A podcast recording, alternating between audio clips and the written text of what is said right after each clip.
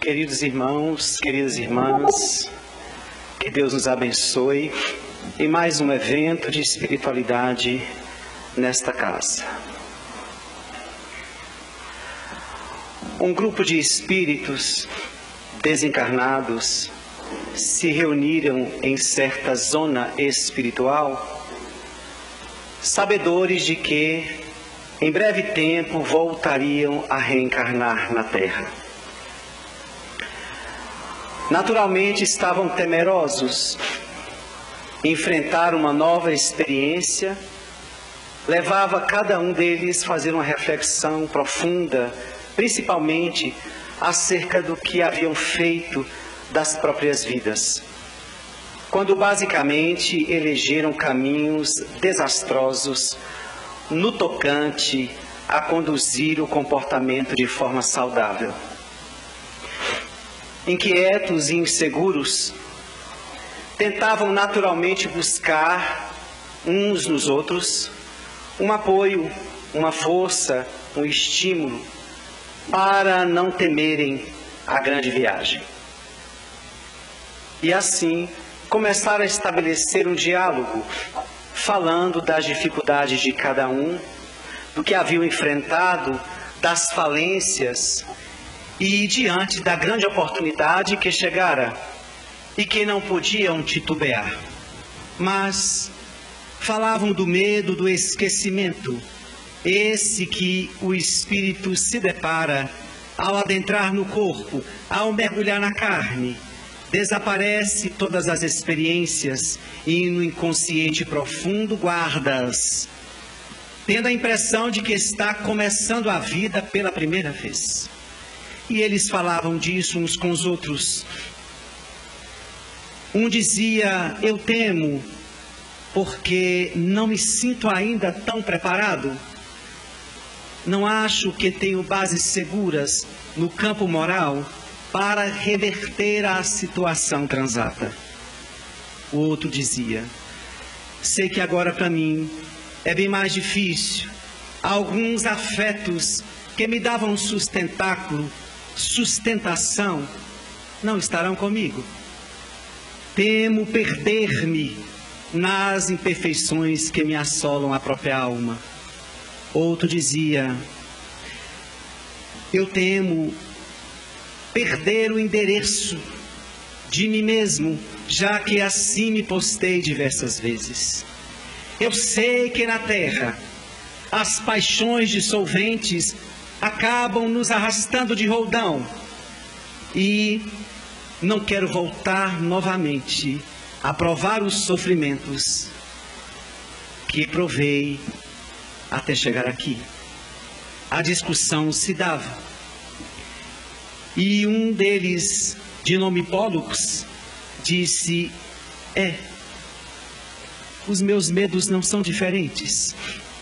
Porém, eu não posso dizer como vocês que não tive apoio, sustentação, coragem, estímulo e força para mergulhar nas experiências na matéria e estabelecer uma mudança eu tive um grande amor.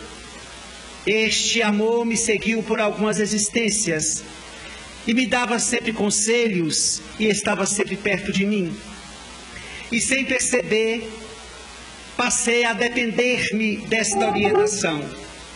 E assim, galguei anos e anos, contando sempre com esses olhares bondosos e protetores. Só que agora fiquei também sabendo que ela não estará comigo. E eu vou voltar à terra, dependente deste afeto. E imagino que sem ela eu não vou conseguir. Sei que ao chegar lá, tudo isso que nós estamos discutindo, tudo isso que agora estamos tendo consciência vai se perder a terra convidativa nas suas propostas, onde a nossa vaidade vai ser aguçada, certamente não me vejo feliz, muito menos vitorioso. Todos inquietos, estabeleceram um silêncio e cada um foi seguindo uma direção específica. E este que falara do grande amor, ficara naquele ambiente pensando como seria a sua existência. Ele sabia o que ainda trazia na alma e que através da experiência na terra ele teria que burilar, ele teria que desprender-se, diluir tudo aquilo que lhe produzira diversos sofrimentos. E ele clama aos céus o auxílio desse espírito que ele amava, e sem perceber, o espírito, por amor, se sente atraída e se aproxima dele. E ele pede, pede ajuda até que este espírito lhe aparece, dizendo para Pólux que estaria sempre com ele. Esta é a tarefa dos espíritos nobres, que vem conosco para nos dar suporte, torcendo para que o nosso livre-arbítrio seja bem conduzido, a fim de que conquistemos as nossas próprias vitórias, gozando deste mérito próprio. E assim Pollux recebe este amparo, esta visita deste grande amor, e diz para ela como vou conseguir. E ela vai dizer: esqueceu da proteção de Deus, esqueceu que Jesus e que os bons espíritos estão te apoiando? Acreditas que tudo o que passou não vai ressonar em vossa alma quando lá chegar? Estaremos vibrando. E em determinado momento, ele começa a sentir sensações estranhas e diz: O que está acontecendo? Ela, afagando-lhe os cabelos, diz: É a terra, Pólux. É a terra que está te chamando. Não demorou muito, chegou um grupo de espíritos e disse para ele: É hora de voltar, meu irmão. Ele então é colocado numa maca, já entrando em um processo de torpor. Se despede do seu grande amor e segue. Esta entidade amiga, antes de ver o grupo desaparecer, os lembra de que ali estava indo uma parte do seu coração. Pollux segue para a reencarnação e Alcione, sem assento, ela vai para as esferas superiores onde estava trabalhando chega ansiosa pensando no grande amor e vai encontrar com o ministro da colônia e diz: Eu gostaria de voltar à terra. Mas Alcione, voltar à terra, você está em um projeto riquíssimo de elaborações futuras para voltar à terra, mas não é agora. Ainda está se preparando. Mas eu gostaria, ele diz, mas sabes que a terra é um ambiente de vibrações bem densas e que nem todos que lá chegam conseguem manterem-se no propósito do bem e do equilíbrio. Ela sim, mas eu quero, e neste momento, resumidamente, o mentor capta. É o amor. Ela baixou a cabeça e disse: Sim, é o amor. E ele disse: Pollux, ela disse Pólux. E no final daquela tarde, descia novamente uma caravana para a terra, e no meio daqueles, Alcione, que voltaria para perto do seu amor. A história talvez não tenha tanta relação com o que nós vamos tratar, mas fala do medo das inseguranças que todo espírito na erraticidade, que estão em níveis evolutivos ainda periclitantes, que têm a necessidade de voltar diversas vezes para a matéria, sentem. Nenhum de nós, nenhum de nós está pronto para voltar ao esquecimento de tudo que fizera porque quando lá estamos, os Espíritos nos apresentam tudo aquilo que fizemos, aquilo que é necessário saber e que nós suportamos. E é naquele ver a realidade do que produzimos é que vamos tendo consciência, ou melhor dizendo, vamos caindo em nós e percebendo os delitos, os comportamentos negativos e, naturalmente, diante da espiritualidade amiga, nos envergonhamos e começamos a querer restaurar, resgatar tudo aquilo.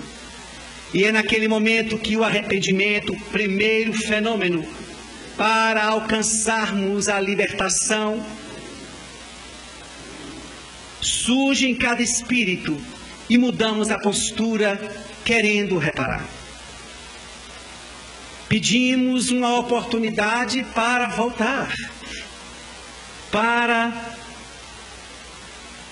apagar aquela história que martela na consciência e que nos distancia da paz que tanto queremos. Já tombados pela realidade que se nos apresenta, aceitamos voltar, queremos voltar. E os espíritos prestimosos, em tempo certo, se reúnem conosco, nos convidando a uma programação reencarnatória, com a nossa presença. Claro, com algumas ressalvas, há espíritos, a depender do seu nível evolutivo, não tem esta condição. Mas a maioria é convidado, são convidados para participar deste momento da programação da próxima reencarnação. E ali, ele já, sabedor de toda a sua realidade, vai fazer os seus pedidos. Eu quero sanar isso. Eu quero vir com esta pessoa. Eu quero poder sanar aquele mal. E assim o espírito ansioso para recuperar-se, para sair da consciência de culpa, ele começa a estabelecer um programa. E os espíritos equipados para esta tarefa das mais graves, eles já também conhecedores da história desse espírito, vai manejando esta programação, mostrando ao espírito isso dá, isso você suporta, isso aqui ainda não. E isso talvez depois de aquisições morais mais consistentes, você poderá enfrentar no futuro, em outras existências, mas agora se torna importante tais questões e como num acordo, como numa avaliação em grupo, eles chegam a um consenso. E por fim, a pergunta que sempre surge: aceita? esta programação para você. Está bom assim? Percebe todas as ligações que estão vinculando você a esse contexto, a estas pessoas, com estas provas, com estas expiações? Sim. Então, vamos preparar o seu retorno. Naturalmente, o espírito está ansioso, desejoso, de ter a vitória. Assim, ele é levado para esse momento da reencarnação, que vemos com tanta clareza no livro Missionários da Luz de André Luiz. E ele vai reencarnar. Diante da programação, vai se ligar a uma determinada família, que também previamente foi chamada para apresentar o compromisso que ia surgir. Esses espíritos também passam a compreender de quem se trata, quem é este que está chegando na vossa família e quais são os laços que os prendem. Muitas vezes, laços que foram rompidos pela animosidade de ambos, ou laços fortes que se tornam inquebrantáveis por um amor fecundo trabalhado ao longo das eras. Este espírito reencarna, perispiriticamente se aproxima do corpo feminino e através desta modelagem que o perispírito oferta, começa a formatação, o formar do feto, onde o perispírito vai imprimir exatamente tudo que lhe está armazenado, seja em forma de equilíbrio, seja em forma de desequilíbrio. Esse espírito, antes desta tarefa, deste momento de reencarnar, antes de perder a consciência, para entrar nessa vinculação com a mãe gestante, existe um momento que é inesquecível, certamente para os espíritos lúcidos, que é a despedida espíritos que se abraçam conosco, espíritos amigos, protetores, que torcem pelo nosso sucesso, nos abraçam e diz: estaremos com você. Fique tranquilo, nas horas mais difíceis estaremos orando, vibrando, temos certeza de que você vai vencer. Na hora da tormenta, na hora da perturbação, lembra de Deus, lembra de Jesus, captaremos daqui as vossas vibrações e estaremos de pronto a seu dispor para lhe ajudar naquilo que nos cabe, sempre aqui torcendo. Vai, você vai vencer. Sempre é assim. Porque o mundo espiritual superior é sempre otimista e sempre acredita naquele ser que traz como centelha divina Deus. Então, sempre ao voltar à terra, recebemos esses estímulos, esta aposta em nós. Daí, quando o espírito já está vinculado à mãe, àquela família, nesse torpor, não significa que ele não vai perceber esta realidade vibratória. Esses dois seres que estão vinculados a Ele como pais. Estes espíritos, nesta relação, no processo da gestação, eles vão também começar a partir daí interferir de forma saudável ou perturbadora no equilíbrio desse espírito que traz um passado basicamente culposo. E à medida que os pais vão conduzindo esta relação com este ser que está chegando, à medida que os pais vão se relacionando de uma forma equilibrada ou não, tudo isso em forma vibratória ressonará na alma que está inconsciente, mas não impedida de perceber toda e qualquer vibração que vier daquele ambiente. Daquela mulher que o alberga, no seu corpo perispiritual, sobretudo. Perceberá todas as irradiações advindas do Pai e de todos aqueles que estão cercando a família. Mas basicamente esses dois, pois um vínculo mais forte na maioria das vezes se instala aí. E esse espírito pode estar recebendo vibrações saudáveis, onde se sente confortável e mais forte seguro para chegar à terra, para nascer no corpo.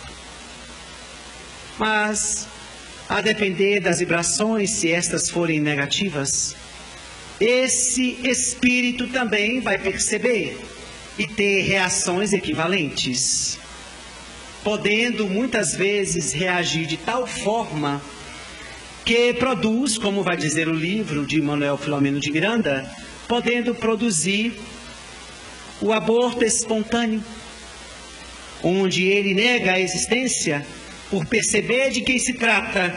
Não são amigos. Este pai e esta mãe são meus desafetos. Eu não os quero. Já percebo vir deles emanações destruidoras petardos de energias grosseiras que me atordoem, me atordoam, e o espírito agitado agita o feto, desorganiza biologicamente a mãe e sai, abandona, sem nenhuma explicação para os que aqui ficaram. tudo ia bem, mas agora só há um feto. O espírito partiu, ou não? Ou ele vai também, através dessa relação negativa, ele também vai trazendo, vai sendo instigado nele todas as reminiscências do que ele trouxera no passado em relação a estes ou em relação às imperfeições que ele já traz e que dorme. Então, daí dá para percebermos a responsabilidade dos pais, que é de extrema gravidade. Os pais espíritas certamente devem profundamente modificar a forma de se perceberem quando eles já estão vinculados ao processo educativo antes da vida intrauterina do filho. Antes. Porque são chamados no mundo espiritual. São apresentados os, aqueles espíritos que vão reencarnar. E dali começa um vínculo que se estabelece até a fecundação e a chegada, como esses pais ficaram como esses pais se postaram. Por isso que a transformação moral deve ser constante, como ensinou-nos um Espírito, dizendo que transformação moral não tira férias. Então não há um tempo sem, é um tempo contínuo. Se estes pais não têm essa compreensão, eles passam a achar que a educação começa a partir do momento em que a criança começa a ter uma certa noção do certo e do errado. Não. Bem antes. Porque ali a dificuldade é cognitiva de um corpo infantil, mas o espírito percebe tudo desde a vida intrauterina. Então, esse espírito pode reagir e nascer com bastante incômodo diante daqueles pais, crianças que rejeitam as mães, que choram no colo das mães, ou no pai, ou que rejeita o pai, ou que não para de chorar, enfim, vários fenômenos podem acontecer aí. Porém, não precisamos falar do contrário. Caso estes pais reguem este período com amor, com expectativa, com diálogos, com orações, para que esse espírito, por mais que traga transtornos do passado, sinta que está adentrando um lar que o protege, com pessoas que têm a base do amor para sustentá-lo, para dar a ele condições de dar prosseguimento a um novo investimento. Esta criança nasce e, a depender desse estágio intrauterino, ela vai trazer alguns problemas emocionais, até físicos, ou chegará tranquila, sorridente e segura. Mas o texto de Manuel Filomeno de Miranda enfatiza quando estes espíritos trazem uma problemática advinda desses comportamentos negativos, tanto os que ele trouxe como os desencadeados pela relação com os pais. E aí ele nos propõe, ele propõe aos pais que neste período em que a criança está crescendo, acompanhá-la. E isso está lá no Evangelho segundo o Espiritismo. É outra missão dos pais, né? ter uma atenção mais apurada acerca dos comportamentos sutis que vão demonstrando a alma que está chegando. Naturalmente, na infância, por mais que haja pureza, por mais que haja inocência, há um espírito antigo que, nas suas pequenas ações, pequenos comportamentos, vão demonstrando as imperfeições que trouxera através dessas reminiscências que vão brotando aos poucos. Os pais atentos começam a perceber que há uma dificuldade ali. E o próprio Manuel Filomeno de Miranda vai dizer: as mães podem, quando perceber alguma dificuldade com os filhos, esperar que eles durmam e dialogar com eles, ou aproximá-los da relação com Deus. da relação no Evangelho, fazer qualquer movimento que aproxime esta alma de Deus, já que está lá no Evangelho segundo o Espiritismo, que esta é a prioridade. Qual é a prioridade dos pais para com os filhos? A prioridade é aproximar-se o máximo os filhos de Deus. Este é a, esta é a prioridade.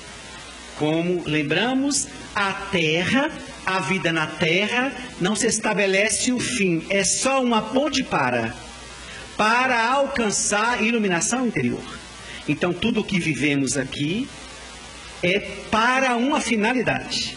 Então, conduzir os filhos para este olhar e não fazer com que eles se tornem felizes na terra.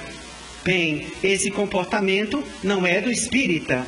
Farei tudo para ele ter um futuro brilhante, que bom, contanto que esse futuro brilhante seja tão somente uma ponte, para que ele se transforme modifique-se, ilumine-se e parta daqui melhor. Porque há muitos pais que visualizam a felicidade do filho pelo prisma do materialismo. Então ele vai crescer, vai formar, fazer uma família e ser feliz. Sim, isso é só o trânsito. Mas ele está indo, ele deve ir para algum ponto. Que ponto é esse, pais? É esta meta que todo pai tem que ter para não acreditar nesta felicidade falsa. Que muitos filhos estão vivendo uma felicidade falsa.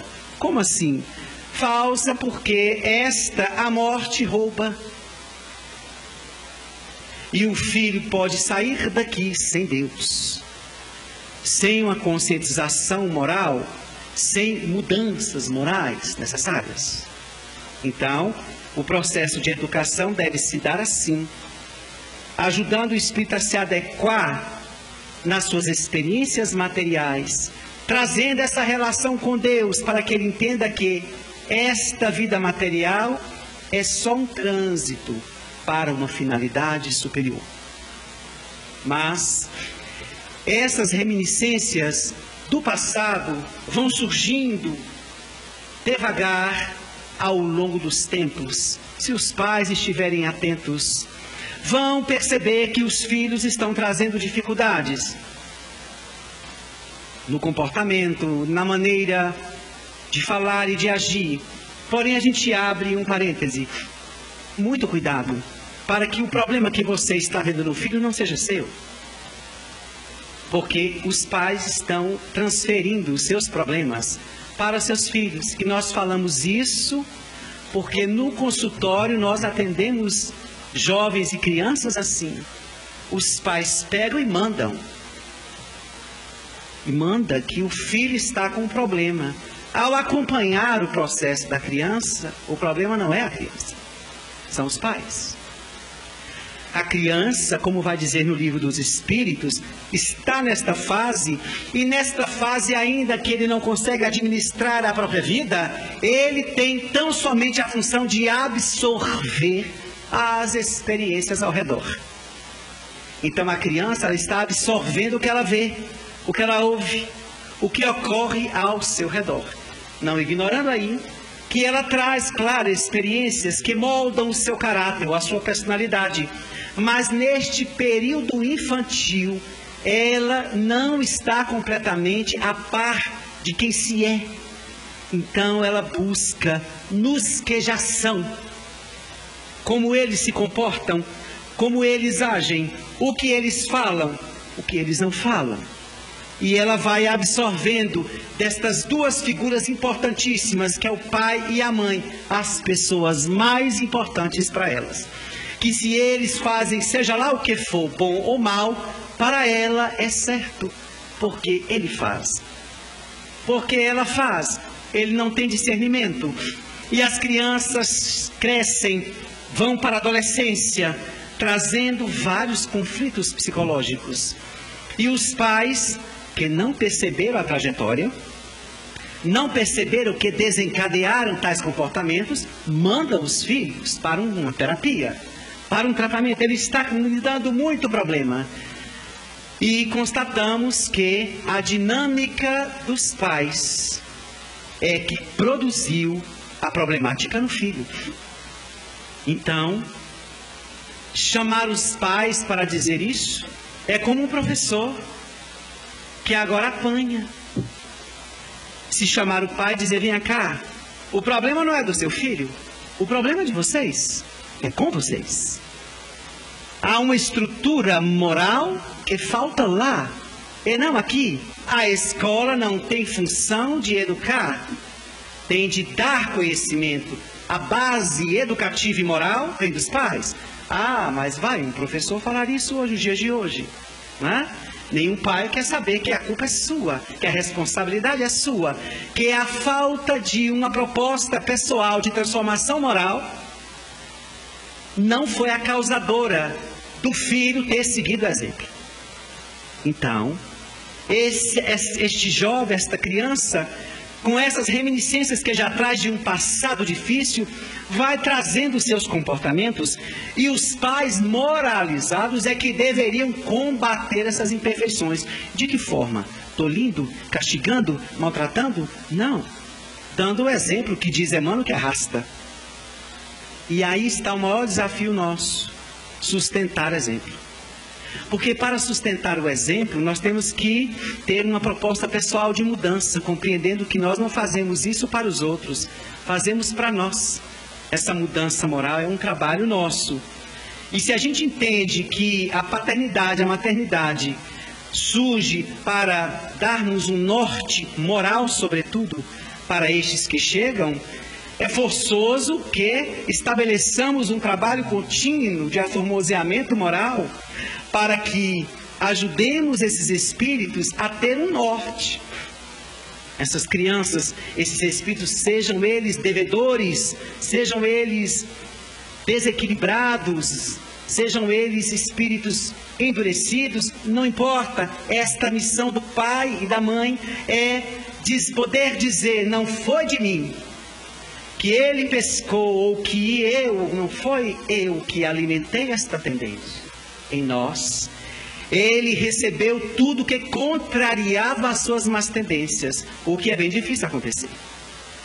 Então, os pais desavisados, sem esta proposta pessoal de mudança moral, acha que pode viver da maneira que bem quiser e fica com rigidez, que é uma prática meio que infantil é castiga, é grita, é maltrata, é chama atenção e bota para fazer terapia. São manejos que, na maioria das vezes, quando se trata de mudança interna e profunda, são manejos muitas vezes ineficazes.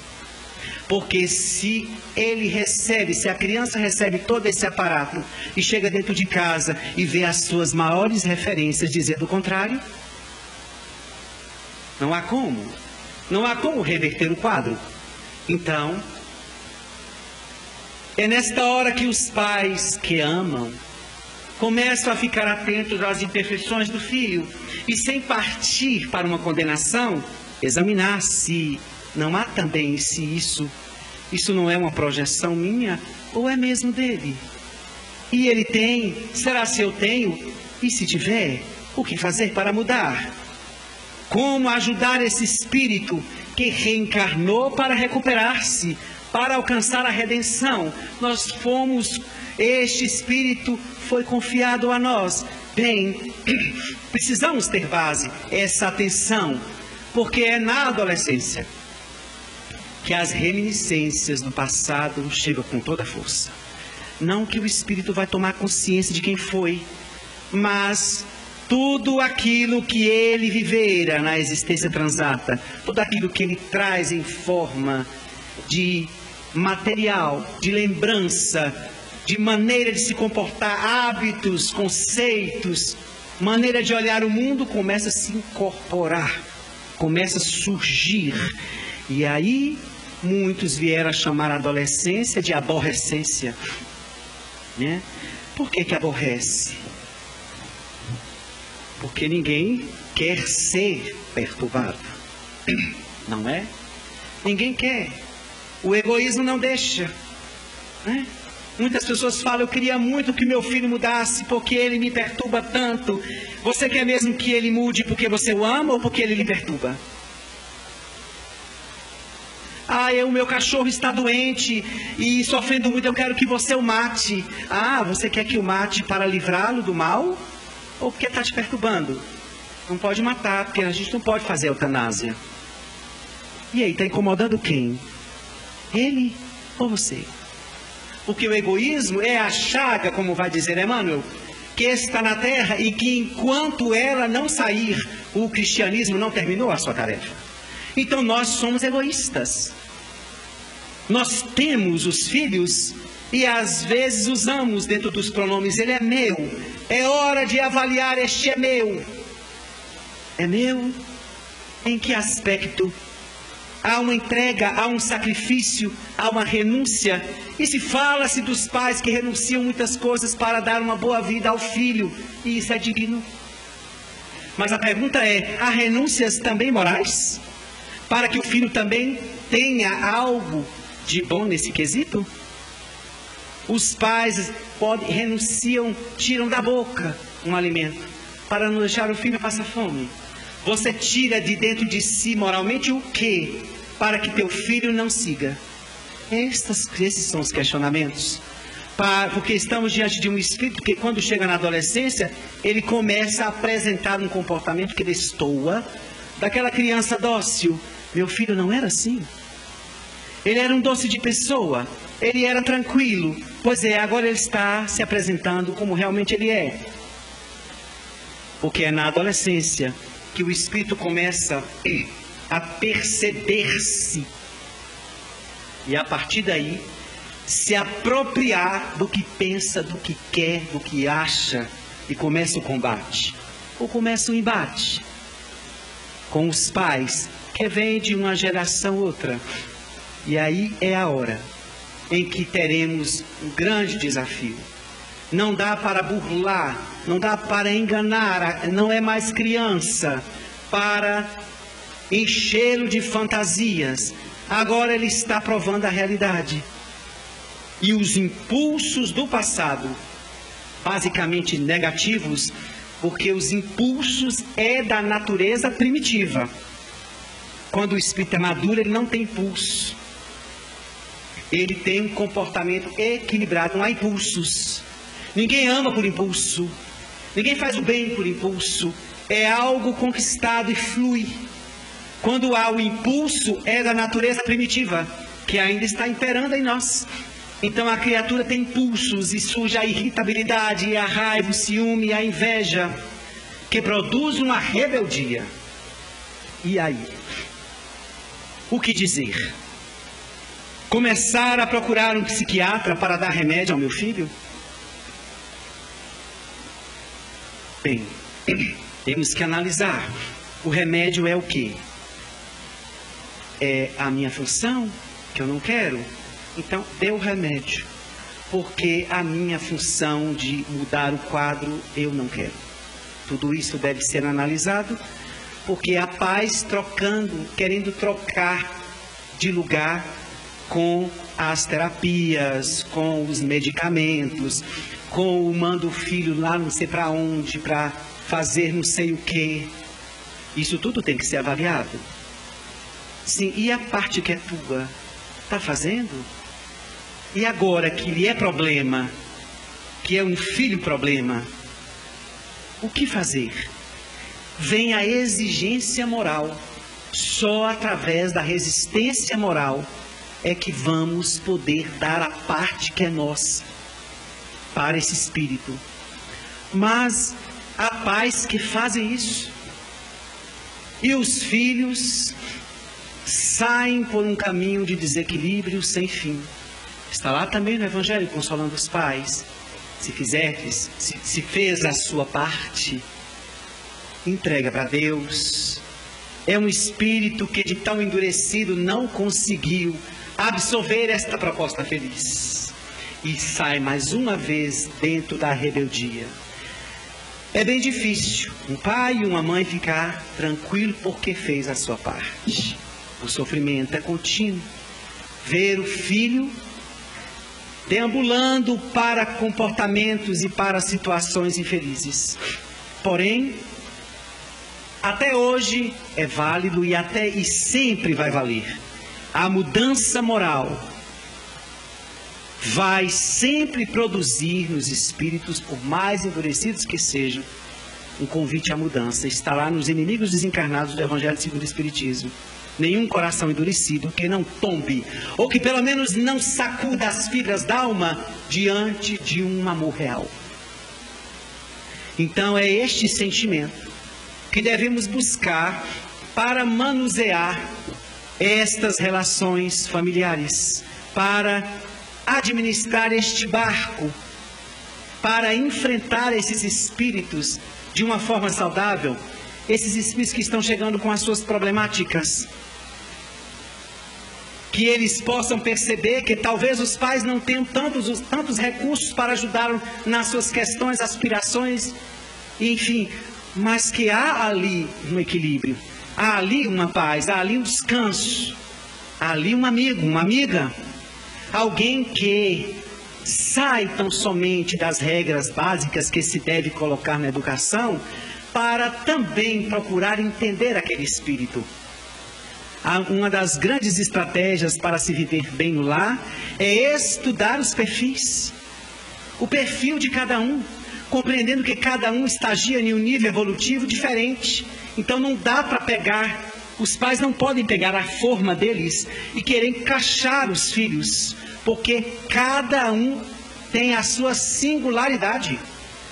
E aí os pais querem imprimir que os filhos sejam como eles, pensem como eles, façam como eles, realizem-se como eles. Não dá. São espíritos em níveis evolutivos diferentes, viver experiências diferentes das nossas, que formataram essa maneira de ver, de viver e de agir. Então, qual é a função dos pais? Estudar estes espíritos para perceber que nível evolutivo em que eles estão estagiando, para a partir daí estabelecer uma programática educacional, pautada sempre no Evangelho, pautada sempre na mudança moral, seja a técnica que vocês quiserem usar, que nós quisermos usar, contanto que tenha uma base moral que sustente, para que haja essa autoridade moral. Essa que Jesus tinha. Contam-se, conta que muitas pessoas seguiram o Evangelho sem ter ouvido Jesus. Ele apenas passou e olhou para a pessoa. O seu olhar, o seu silêncio, foi também grandes palestras que ele fez. Porque o silêncio de uma alma daquele nível palestra.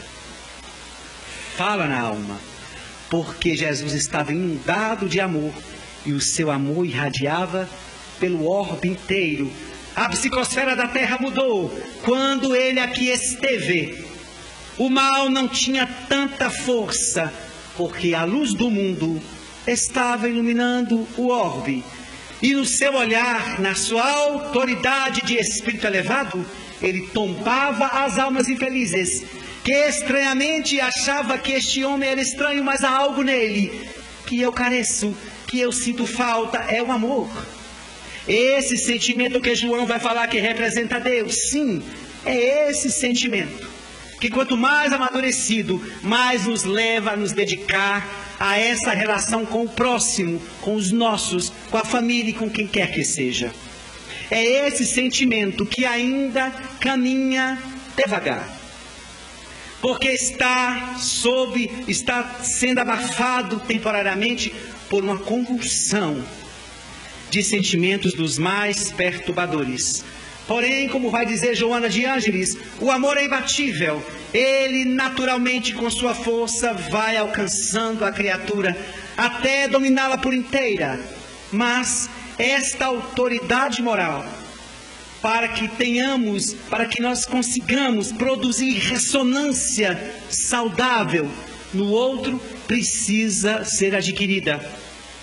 E irmos abandonando essas posturas de pais duros, com suas carantonhas, com seus castigos severos, como se isso pudesse domar uma alma. Vai dizer Joana, André Luiz, não se combate sombra com sombra.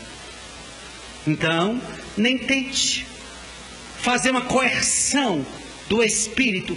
Em algum momento ele vai reagir, mas ele pode ser tomado, envolvido por uma onda de amor, que pode não talvez a princípio impedi-lo de sair para a rebeldia, mas que vai atraí-lo. Não foi assim que os espíritos depois de Jesus estão fazendo? Não foi? O que é que nós estamos fazendo aqui? E todos os espíritos que estiveram com ele o mataram. Onde é que eles estão? Estão atrás dele. Estão tentando segui-lo, porque o toque do amor alcançou-lhes o coração, mesmo não compreendendo que vibração era, mas a irradiação daquele espírito marcou aquelas almas carentes e agora estão todas atrás de Jesus. Estão arrependidas procurando aquele amor, porque o vazio existencial domina as almas. Então, por isso o investimento em nós, no sentido de autoiluminação, é o grande investimento para melhorarmos as nossas relações, tanto dentro de casa como em qualquer lugar.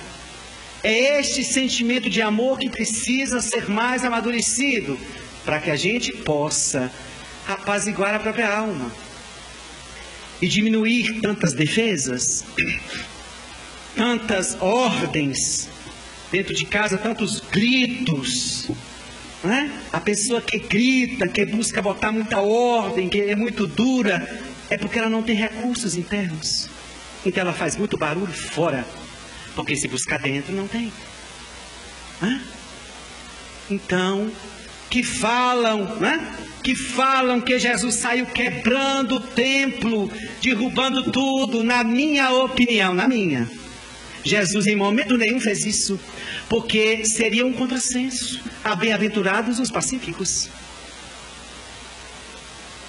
Ele ia dar uma crise de ira, não tinha nele este conteúdo. Saiu quebrando tudo e dizendo a casa do meu pai, ah, é assim que Jesus precisa fazer barulho para defender a casa do pai? Não era Jesus estando ali que ele já estava defendendo? Se o Espiritismo não precisa de ninguém para defendê-lo, por que que, Jesus, por que que Deus precisaria de um comportamento de Jesus dessa ordem para defender a proposta divina?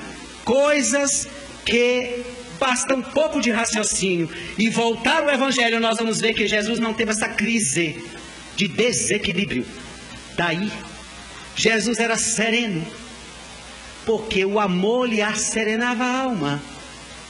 Quanto mais exercitarmos esse amor para conosco, no investimento de amo-me, para amar melhor o outro, eu tenho que dar algo para o outro, seja meu filho, seja quem for, eu preciso ter algo para ofertar mas não somente para dar, porque à medida que eu exercito este sentimento, ele me acalma, me apazigua e me faz perceber que eu também sou uma alma antiga que traz dificuldades, comportamentos vis, comprometimentos severos com a lei e que preciso recuperar-me é neste investimento pessoal. Que nós vamos nos relacionando melhor com os outros, não porque é um dever, não, é porque naturalmente vai surgindo de nós a nossa proposta para o outro. A nossa proposta pessoal conosco vai alcançando os outros. Por isso que Jesus não tinha nenhuma preocupação de levar ninguém para o reino dos céus. Ele chegou e ele estava o tempo todo envolvido num amor profundo por todos. E isso lhe bastava, porque feliz é quem ama, não quem é amado. Não tinha nenhum interesse de que ninguém o amasse. Nenhum interesse. Ele não precisava do amor de ninguém. Agora nós, na situação em que estávamos, precisávamos muito da sua misericórdia. E ele, nesse lugar, foi tentando convidar a criatura para amar. Só esse sentimento luarizará a alma só esse sentimento vai deter essas reminiscências do passado. Todos nós, vai nos dizer os Espíritos, todos nós temos um lobo que surge da intimidade da alma, que ainda traz garras, que traz dentes afiados e que de hora em vez ele desponta e provoca perturbação, desequilíbrio, para muitas vezes voltar a dormir. Vamos perceber que há este homem velho esta natureza antiga que vai dizer Joana de Anjos, que nada mais é do que as heranças primitivas dos primeiros períodos, mas elas estão aí. E aí o que fazer? Só o amor, com o seu cortejo de virtudes, é que nos levará a esta mudança, uma mudança particular, solitária e pessoal. Esse é o investimento que eu posso fazer para mim, que na realidade é um investimento para todos. Porque onde eu estiver, esta vibração se espalhará. Eu quero ajudar o mundo, eu quero ajudar as pessoas, eu quero dar paz e luz. Produza isso primeiro em você. Não pode dar o que não tem. Vá trabalhando isso em si. E essas coisas vão se irradiando, essas vibrações advindas do amor vão surgindo e dominando as almas, ele transita entre nós, dando amor, dando afeto e compreendendo os seus desafetos. Quando ele vai dizer, Senhor, perdoai, eles não sabem o que fazem. Ele não estava se dirigindo a ele. Porque isso seria personalismo, exaltação de si. Não. Quem nasceu na manjedoura de maneira nenhuma esteve disposto a esquecer de si pelo amor da terra, por amor à terra, à humanidade. Senhor, tenha misericórdia. Eles não sabem o que fazem com a mensagem, porque Jesus não salva absolutamente ninguém. Então, matar Jesus ou não matar Jesus não muda muita coisa. Agora, deixar de seguir a proposta que ele trouxe então, e seguir muda tudo. Então, eles não sabem o que fazem com a mensagem, porque Jesus já estava pleno. Ele amou, ele somente amou, estava pleno. O corpo estava sofrido. Qual é a dimensão de sofrimento que Jesus de Nazaré tinha acerca do que estava sentindo? Não é essa nossa que fura uma unha, que perde uma unha e sente uma dor, qual era a capacidade de Jesus de relacionar-se com o corpo que ele dominava, como está na Gênese? Falando da superioridade de Jesus, o seu corpo não obstava à sua força psíquica. Então, para ele, total controle ele teria daquela situação. Então, o olhar de Jesus para o sofrimento é bem outro que nós desconhecemos. Só quando um dia chegarmos lá, não é esta visão materialista que nós temos. Dali, ele já estava pleno para partir, para abandonar o corpo do qual ele dominava e para voltar às alturas. Então, ele deixou o amor. Então não há outro medicamento. Não há outra técnica, não há outra maneira, senão o desenvolvimento do amor em si, para que daí ele se agigante e queira compartilhamento com o próximo, para que chegue um dia que ele não escolha quem amar, ele ama todos. E assim nós vamos conseguindo deter tantas essas reminiscências do passado que brotam em nós, esses desejos, estas heranças, esses maus hábitos que de hora em hora estão atravessando, estão nos impedindo crescer, evoluir. Eis que estamos andando, daqui a pouco estamos voltando, caindo, levantando. Só o amor conquistado é que vai, por amor a si, cuidando, cuidando desse terreno interior. Dizer, preocupar-se consigo mesmo e poder dizer: não, não é por aí. Volta, reage. É isso que os espíritos superiores que estão em torno da terra querem de nós não dar aqui ninguém para ser anjo. Apesar de ser esta a destinação. Não. Eles querem que haja um esforço. Está lá na Gênese também.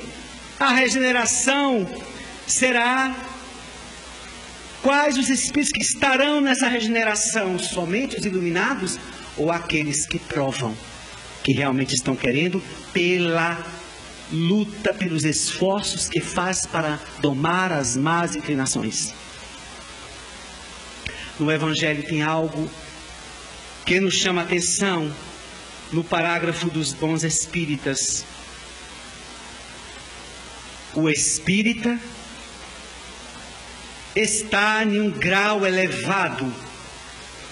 Antes daquilo, do esforço, o verdadeiro espírita deve se esforçar para domar suas más inclinações, fazendo sua transformação moral. Antes, o espírito está em um grau elevado então, muita gente, por talvez por fuga psicológica, pegou a parte de baixo e ficou basicamente fixado no domar as más inclinações. Não, mas é o Espírito que se esforça para domar as inclinações. Até que ponto isso não é semelhante ao ah, eu sou humano? Ah, não, mas Jesus foi Jesus. Até que ponto?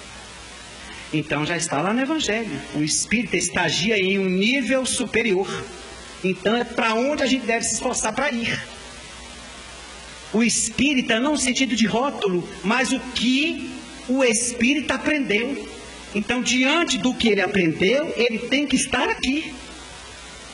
O saber espiritista que ele chega é para ele alcançar aqui, porque ele está agora diante de tudo aquilo que antes um véu cobria. Agora ele vê, ele vê e sabe. E como conduzir este saber? Senão com reflexão, com recolhimento, com oração e dando o seu testemunho, testemunho na vida comum, na vida em família, na, no trabalho e onde estiver. Nestes dias atuais do Brasil, onde está o amor que deve reger o nosso comportamento? O amor está apaziguando as nossas relações? Nesses dias de outubro, setembro, estamos mesmo em paz? Confiando em Jesus que está à frente no leme e que olha para o Brasil como olha para o orbe inteiro, com amor, zelo e cuidado? Será mesmo que a minha voz é mais forte do que as determinações divinas?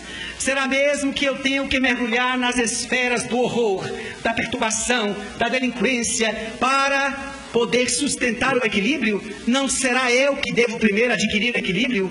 Não se monta luz combatendo a sombra. Não se monta luz combatendo a sombra. Então vamos nos desequilibrar. Vamos entrar no horror, no terror, na perturbação. Vamos trocar farpas. Vamos instigar ódio, irritabilidade, inimizade, litígio. Vamos produzir isso, porque isso é da ordem do cristão. Que cristão?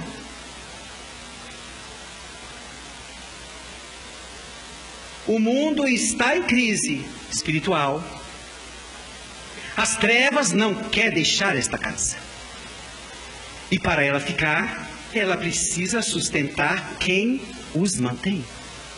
Então, vamos, vamos no material das reminiscências e trazer o pior que existe em cada alma para que ela ponha para fora e se estabeleça uma vinculação profundamente perturbadora, e aí a terra vai ser dominada por nós pela lei de sintonia.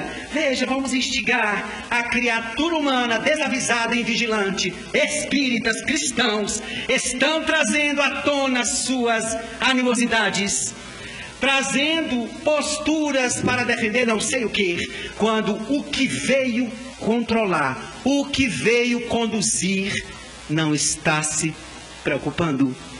A prioridade da reencarnação é a criatura iluminar-se, melhorar-se. Se ela não está fazendo isso, diz Joana de Ângeles, a criatura está na terra equivocada. E aí? Espíritas cristãos, somos realmente bem-aventurados por sermos pacíficos, por estabelecer a paz ou manter a paz, ou fazer o possível para que a paz ocorra. Ou seremos aqueles que vamos acender as fogueiras da discórdia, da separatividade, para dar o litígio, para a tormenta. Quem é que está disposto a ser canal dos espíritos superiores? Porque eles estão procurando também a terra. Onde estão os pilares?